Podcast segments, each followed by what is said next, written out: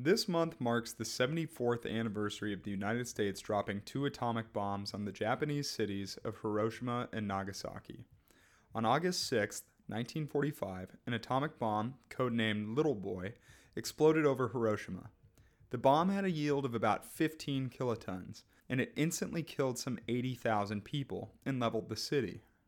Three days later, on August 9th, a 22 kiloton bomb, codenamed Fat Man, dropped on Nagasaki, killing more than 40,000 people instantly. Tens of thousands more would die in the weeks, months, and years to come. The terror caused by the bombings would end the war and at the same moment open a new door to an even more uncertain world. I'm Jeff Wilson, policy analyst at the Center for Arms Control and Nonproliferation, and this is Nukes of Hazard.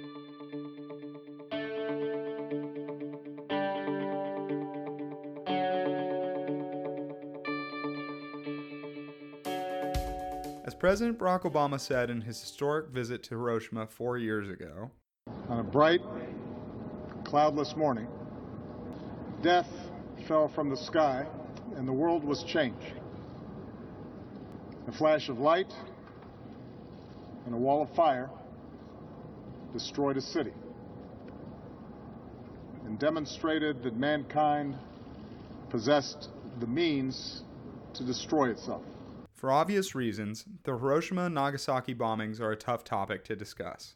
Most Americans are taught very little about them, other than it was a necessary evil that helped end the war in the Pacific. Our textbooks largely overlook the discussion about the two bombs that ended up killing between 129,000 and 226,000 people, most of them civilians. People have questioned whether we needed to drop the bombs at all. Some say that pressure from the Soviets, combined with the American buildup of forces to invade the Japanese home islands, would have forced the emperor's surrender. Others say that the bombings were really a show of force to our erstwhile allies, the Soviets, who were already starting to threaten Western interests in Europe and around the world. But at the same time, Allied intelligence suggested that the United States would have lost over a million men invading those islands. Men like my grandfather and countless others who were on troop ships headed towards Honshu felt that the bombings had saved their lives. Now, I don't think that we will ever find a right answer to this dilemma. Wars are terrible, uncertain, and opaque endeavors. Even when fought for good reasons, they defy our ability to fit them into moral guidelines and constraints. But for whatever reason the bombs were dropped, their creation opened a Pandora's box that has threatened the world and every single one of its inhabitants ever since.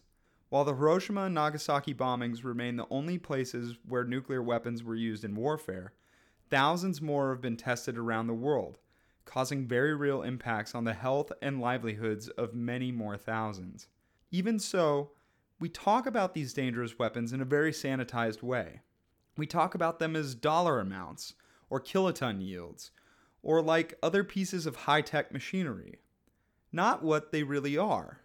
Not as the most destructive weapons ever created. But the truth is that the current global nuclear stockpile, some 14,000 nuclear weapons, could end human civilization in under an hour. So today, I want to talk about nukes in a different way, in a human way. I was lucky enough to sit down with Kathleen Burkinshaw, a Japanese American author of the book The Last Cherry Blossom. Kathleen's mother was a Hibakusha, a survivor of the atomic bombing of Hiroshima, and Kathleen has dedicated her life to sharing her mother's story and helping young Americans to understand why this issue is still so important today. Kathleen, thank you so much for being on with us today. I was wondering if you could tell us the story of what happened to your mother on that day of the bombing. Thank you so much for having me, and, and I'm happy to do that. Um, my mother was 12 and a half when the atomic bomb was dropped in Hiroshima, and she had been away in the countryside for a few, for about a month or so, because after the um, fire bombings in Tokyo, her papa sent them out to a house in the country to be safe. But by the time August rolled around, they were really tired of being there. She missed being with her papa, so they went back home uh, to Hiroshima. And that particular day was a Monday on August 6th, and they were still in school since their school system runs at a different time than ours does here in the U.S. And she wasn't feeling well, so her papa said to her to stay home. for that day. And then the next day, she could go with her classmates who were in the center of town taking down the wooden buildings. Again, because of the massive fire bombs and the damage that was done in Tokyo, they hoped to try to prevent that should a firebomb be dropped on the center of their city. So that put her students in the center of Hiroshima uh, that morning. There was another thing that my mom says was a huge coincidence that drastically changed her life. Um, her papa had a newspaper company and he worked in the center of town of Hiroshima. But every day he worked at home in the morning and then he would travel into the center of town to his office. However, that particular day, he was heading to the train station because he had an employee whose son was injured and was in a hospital on the other side of Japan. And that employee didn't have the money to be able to purchase the ticket, so her papa wanted to do that for him. So that put him in the center of town at 8:15 that morning. My mom remembers that she saw one of her friends outside, and her friend was a couple years older, so she wasn't at class and she went out to see her and they were talking and a siren went off and they looked and it was just a weather plate. So they knew that that wouldn't be a threat. And then they continued to talk and my mother remembers hearing a siren and then seeing a large flash of white light and a huge noise. And at the same time it felt like there was an earthquake that the earth was like trembling beneath her. And she remembers just grabbing on to her best friend and screaming. The next thing she knows is she's waking up and she's covered with dirt and wood and debris from the house that they were standing next to. She's no longer close to her friend. She can hear her, but she can't touch her. And she's trying to dig her way through to find her. She can hear her crying. Um, but then the dirt keeps falling on her. My mother got frightened. And she remembers then a little bit later hearing someone calling her name, and it was her stepmother. She told her, if you try to climb out from inside, I'll make, try to make a hole on the outside here, and you might be able to crawl through. But my mom didn't want to leave because she was very afraid to leave her friend. Um, but her stepmother told her, you can help her better once you're out. So my mom said it took quite a long time. And when she finally was able to come through, she remembers looking up and looking at the sky, and it was this weird shade of uh, orange and purple and red and blue. And then she happened to look to the side where her house was, and she realized that her house was no longer there, nor were any of the houses on her street. And she looked to the other side where she knew um, the center of town was in the distance, and all she could see were what looked like cyclones of fire and she knew that her papa was over there. But she needed to get her friend out, and so she was trying to dig her out when all of a sudden they felt these raindrops, and it was like a black sticky substance. So someone had yelled, "They're burning! They want to burn us more, and they're pouring oil on us." And so her stepmother just picked her up and went running to trying to find some shelter. My mom, then the next thing she remembers is they needed to go look for her papa. She was woken up to do that. And as they walked through the city, it was very, very difficult because not only um, it was dark, it should be the middle of the morning, but the people that were injured were just walking around. My mother said it almost looked like the mummies that are in the movies because they had seen movies like that. And they didn't focus on anything, they just kept going. The um, the stench was horrible. There were many people crying and burned. And she remembers that she felt something touch her hand and a little voice um, asking for help. And she turned, and it was a toddler, but she couldn't tell if it was a boy or a girl because the face and everything was so melted from the blast. And she remembers being so frightened um, at that sight and running into her stepmother. And then later, she felt very guilty. She couldn't help that little one. They arrived at the uh, train station where her papa was, and he was not there. So they decided to start walking a little bit further to see if they could find him, um, that maybe he was well enough to walk back towards the house. And her stepmother tripped. And when she looked down, she had tripped over my mother's papa. And he was still breathing, but he was unconscious. And so we, they were able to find someone that they knew and they put together something that was once like a wheelbarrow to put him in. Uh, they felt that they could get him back towards the hospital where it once stood or back to where their house used to be. Somebody could help them. And my mother remembers looking at him and almost not recognizing him, uh, except for the three piece Western suit that he wore. But his shoes were off, and his face was a weird shade of a navy blue. She remembers seeing a wound in his side that looked like it was burning from the inside out. And as they started walking away with him, she kept saying to herself, Papa will be fine. Papa will be fine. And then she saw his hand um, fall off the wagon, and her stepmother screamed, and she realized that Had just passed away. And I will never forget her voice when she would tell this story.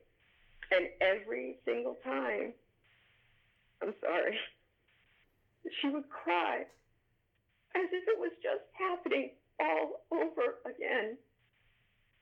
And her papa was the most important person in her life. And with him gone like that, she just didn't know if she could continue. And she remembers looking at him and just trying to remember him as the person who used to walk her to school every morning and not seeing what he looked like there and wanting to cry so much. But she, it was almost as if, you know, the the intense heat from the whole blast and everything that happened just kind of dried everything up. And she didn't know if she'd be ever able to feel anything again. Those were the hardest things is interviewing my mom and getting what happened from her, to be able to write the book about it and to be able to talk about it. And all her life, she had nightmares every beginning of August and a lot of it was if it wasn't about her papa, it was about that toddler that um, ended up dying within minutes from that anyway. But those those memories never ever left her. So tell us a little bit about your work. What was it that inspired you to start writing this book, The Last Cherry Blossom? What prompted you to want to tell this story? Well, it was actually started uh, the journey by my daughter. She uh, was in seventh grade, so it was about nine years ago. And she came home from school and she was really upset. And she said, You know, we finished the section on World War II. And as I was getting my books together, I overheard these kids talking about the cool mushroom cloud picture. And she said, Can you talk to my class about the people who were under those clouds that day, like Grandma? And I called up my mom to ask her because I never spoke about it in public at all at that point, and my mother never did. She was very private. And in fact, she didn't start telling me the actual stories of what happened until I was in my 30s. Um, I didn't know she was from Hiroshima. She said she was from Tokyo for the first nine years of my life. I only found out after she started having these nightmares, and I put together the next year that she was having a nightmare at the same time that's when she first told me that she was actually from Hiroshima, but she lost her family and her home and friends from the atomic bombing. But she wouldn't tell me anymore because she just couldn't bear to talk about it. And then she said to me, please don't ever tell anyone. So I went through my school years. Uh, the uh, book Hiroshima by John Hersey was the first time I really got an inkling of what she must have witnessed. And I remember being horrified and asking her about it. And again, she just said she couldn't talk about it, and then she begged me not to tell her teacher that she was there. But it wasn't until my early 30s I had gotten very ill. I was in the hospital for over a month, and when I came home, I needed someone to help take care of me. My daughter was four to help with her while my husband worked during the day, and my mom and my dad came. And that's when my mom would tell me stories of her childhood that were happy, and then she slowly gave me pieces of what she went through that day and the aftermath. So when I spoke to her and I asked her, Can I speak to my daughter's class? And she said, Yes. And that surprised me. I did not expect that. And she said, Well, those children are going to be about the same age that I was when the bomb dropped. And they can probably then relate to my story and then they leave the room and they're all going to be voters someday. Mm-hmm. And they can remember this and know that nuclear weapons should never be used again. And that was really the, the catalyst. And once I started speaking to the class, they invited me the following year for the new seventh graders, and other middle schools heard about it. And the teachers started asking if there would be any kind of a book that they could use with their curriculum to show the Pacific side, which was not really covered very much other than the two paragraphs in a textbook. So I started to write and started to work on it. And I remember telling my mom that people wanted to know about a book, and she was shocked. She just said, I didn't think anyone would want to hear my story. Um, I think she had felt that she didn't have a voice for such a long time, and to know that some people would want to hear what happened um, really surprised her. The bittersweet thing is that she passed away a year before the book came out, but she did know it was going to be published. I showed her the publishing contract, and she read one of the drafts of the book, so she had an idea of what was going to be in it. And she was so happy that I could tell a story about her family or about her papa, but really for me, it was showing her strength of what she went through and then how she continued to push through later on after that. I, I think that your work is so important. Something that I think that is so often been lost in our work and in discussions about nuclear weapons in general is these humanitarian consequences of these weapons that in an instant 80,000 people in Hiroshima could be killed or 40,000 in Nagasaki. How have you found audiences uh, to be receptive to this human perspective about these weapons? They have been very receptive. And, and as you talk about with the talk shows and when they discuss the nuclear weapons policies, my biggest thing, and that's why I wanted to also contact with you as well, is that there is for people to start to understand the numbers and, and the strategies, and all of that is important. But for them to really think about and care about it, I think they need to hear what actually happened to people because I think we're 74 years out. People can be desensitized about a lot of things.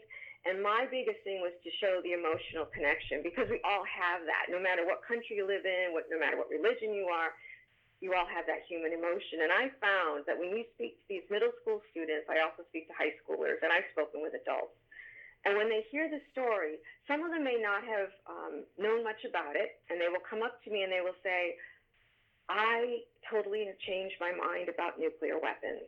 I thought it might be something that could be used at a time, but now I realize what happens to families and how much the bomb does not you know, it doesn't discriminate. My mother was a little bit more of an upper class area. She still lost everything she knew. It didn't matter if you're rich or poor, what your color was, what your race was.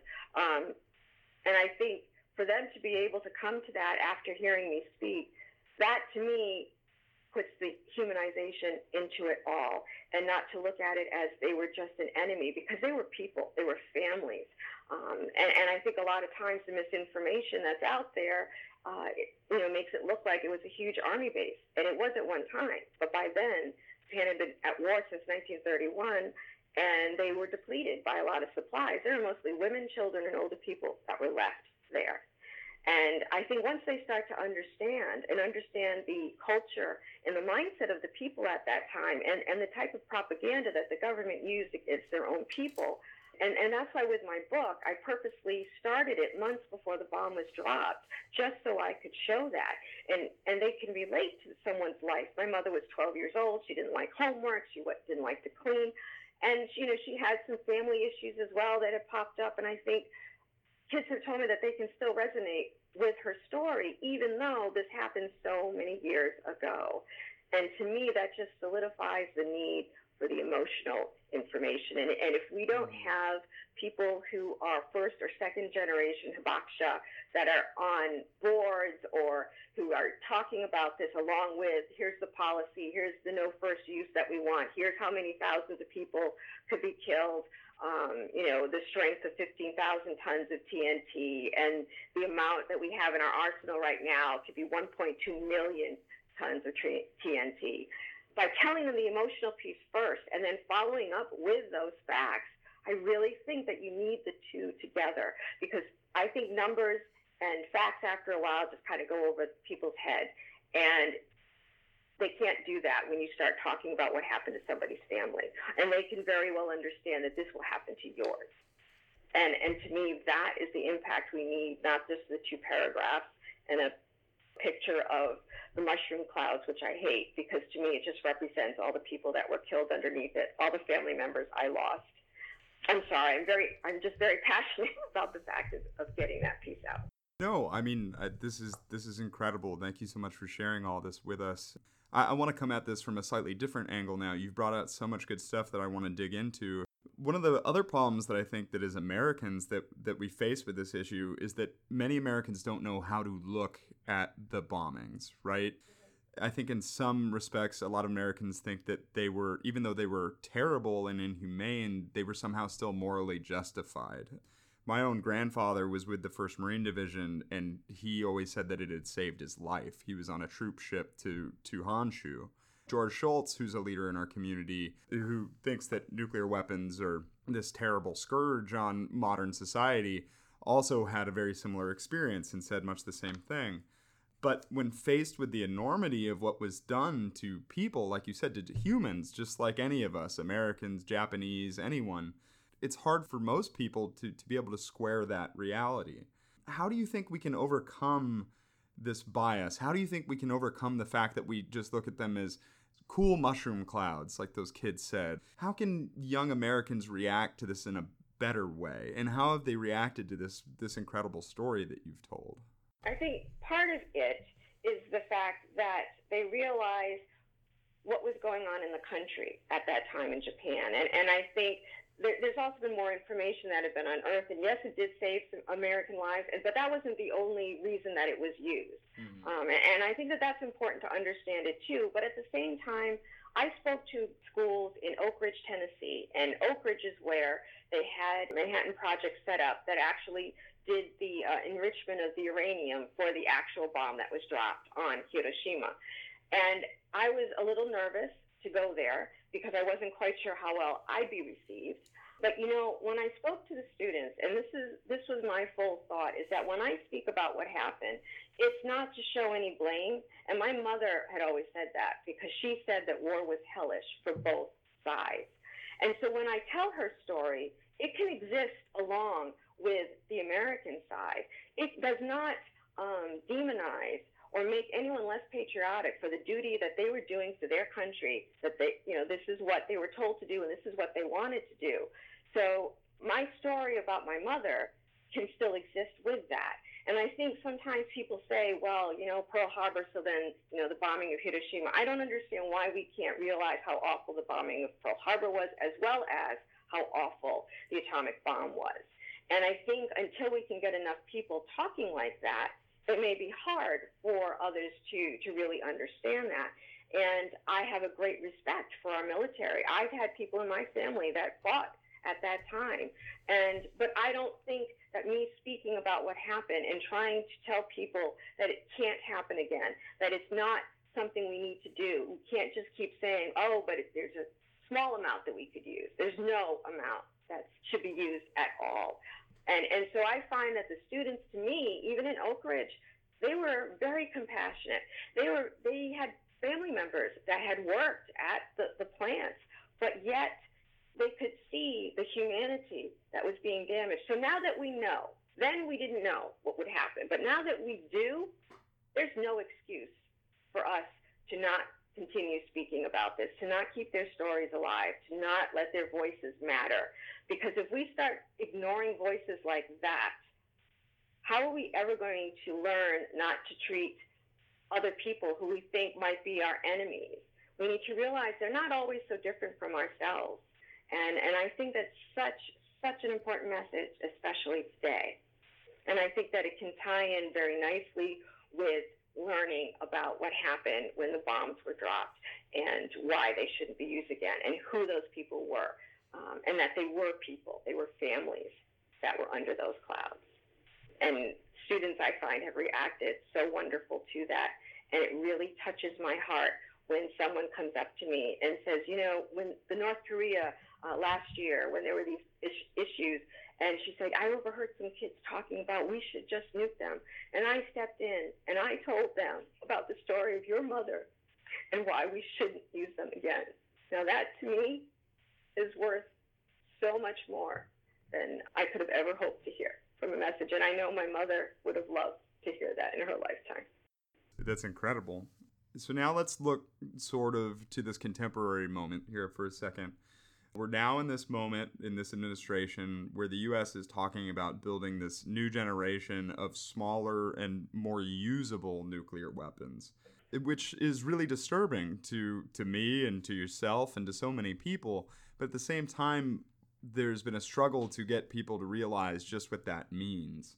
Why should young Americans and young voters be caring about this right now, this crazy idea of more usable nuclear weapons? Well, first of all, there's no such thing as a more usable nuclear weapon in my mind, anyway. I think they need to know that by just letting something like that exist, that opens up the door that it can be dropped on your home, on your neighborhood, on your family, and trying to picture losing everything you knew in an instant, it would be gone.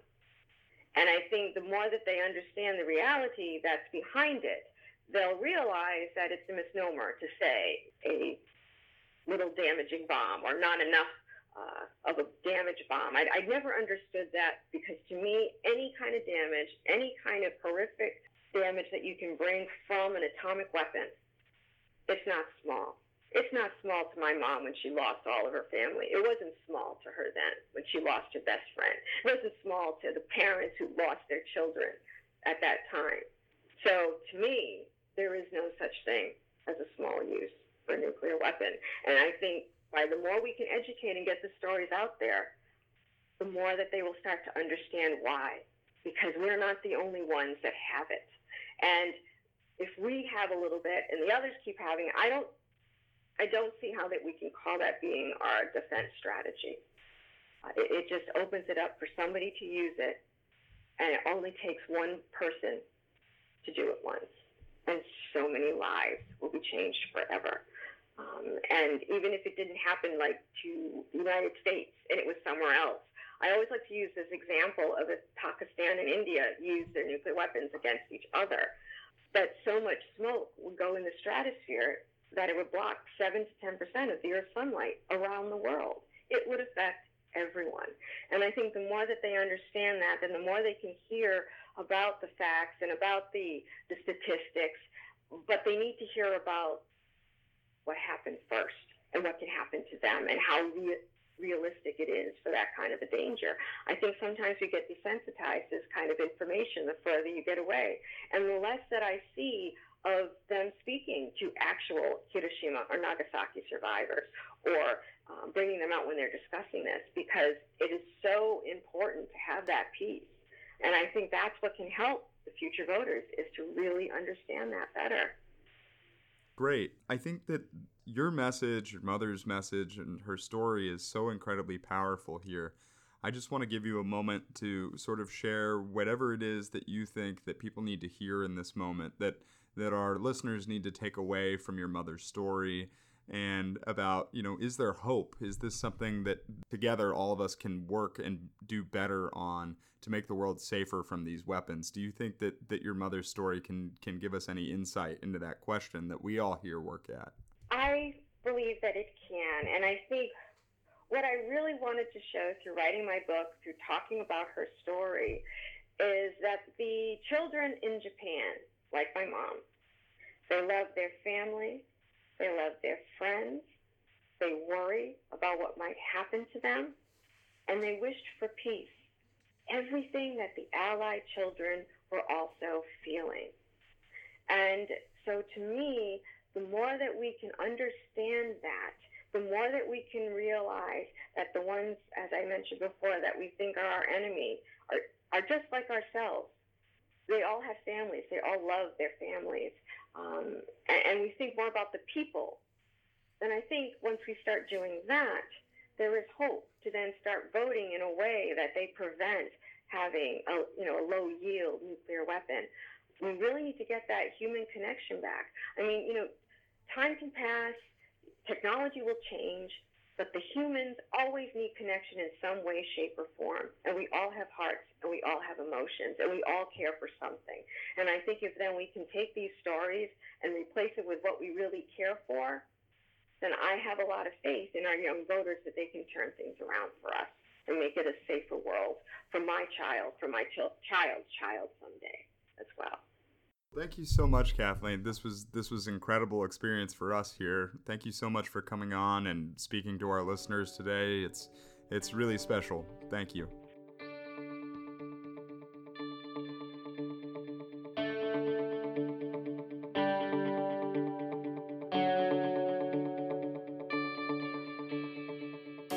Thank you for joining us today for this powerful episode. You can find out more about Kathleen's work on our website www.kathleenburkinshaw, that's B U R K I N S H A W dot com, or you can find her book, The Last Cherry Blossom, however you like to get your books these days. You can also check out the UN's Office for Nuclear Disarmament Affairs website, which has made her book an official resource for teachers and students. People can also get in touch with her on Instagram at Kathleen Burkinshaw or on Twitter which is at KL Burkinshaw and the number one. And as always, you can follow me on Twitter at Nuclear Wilson and learn more about our work at www.armscontrolcenter.org.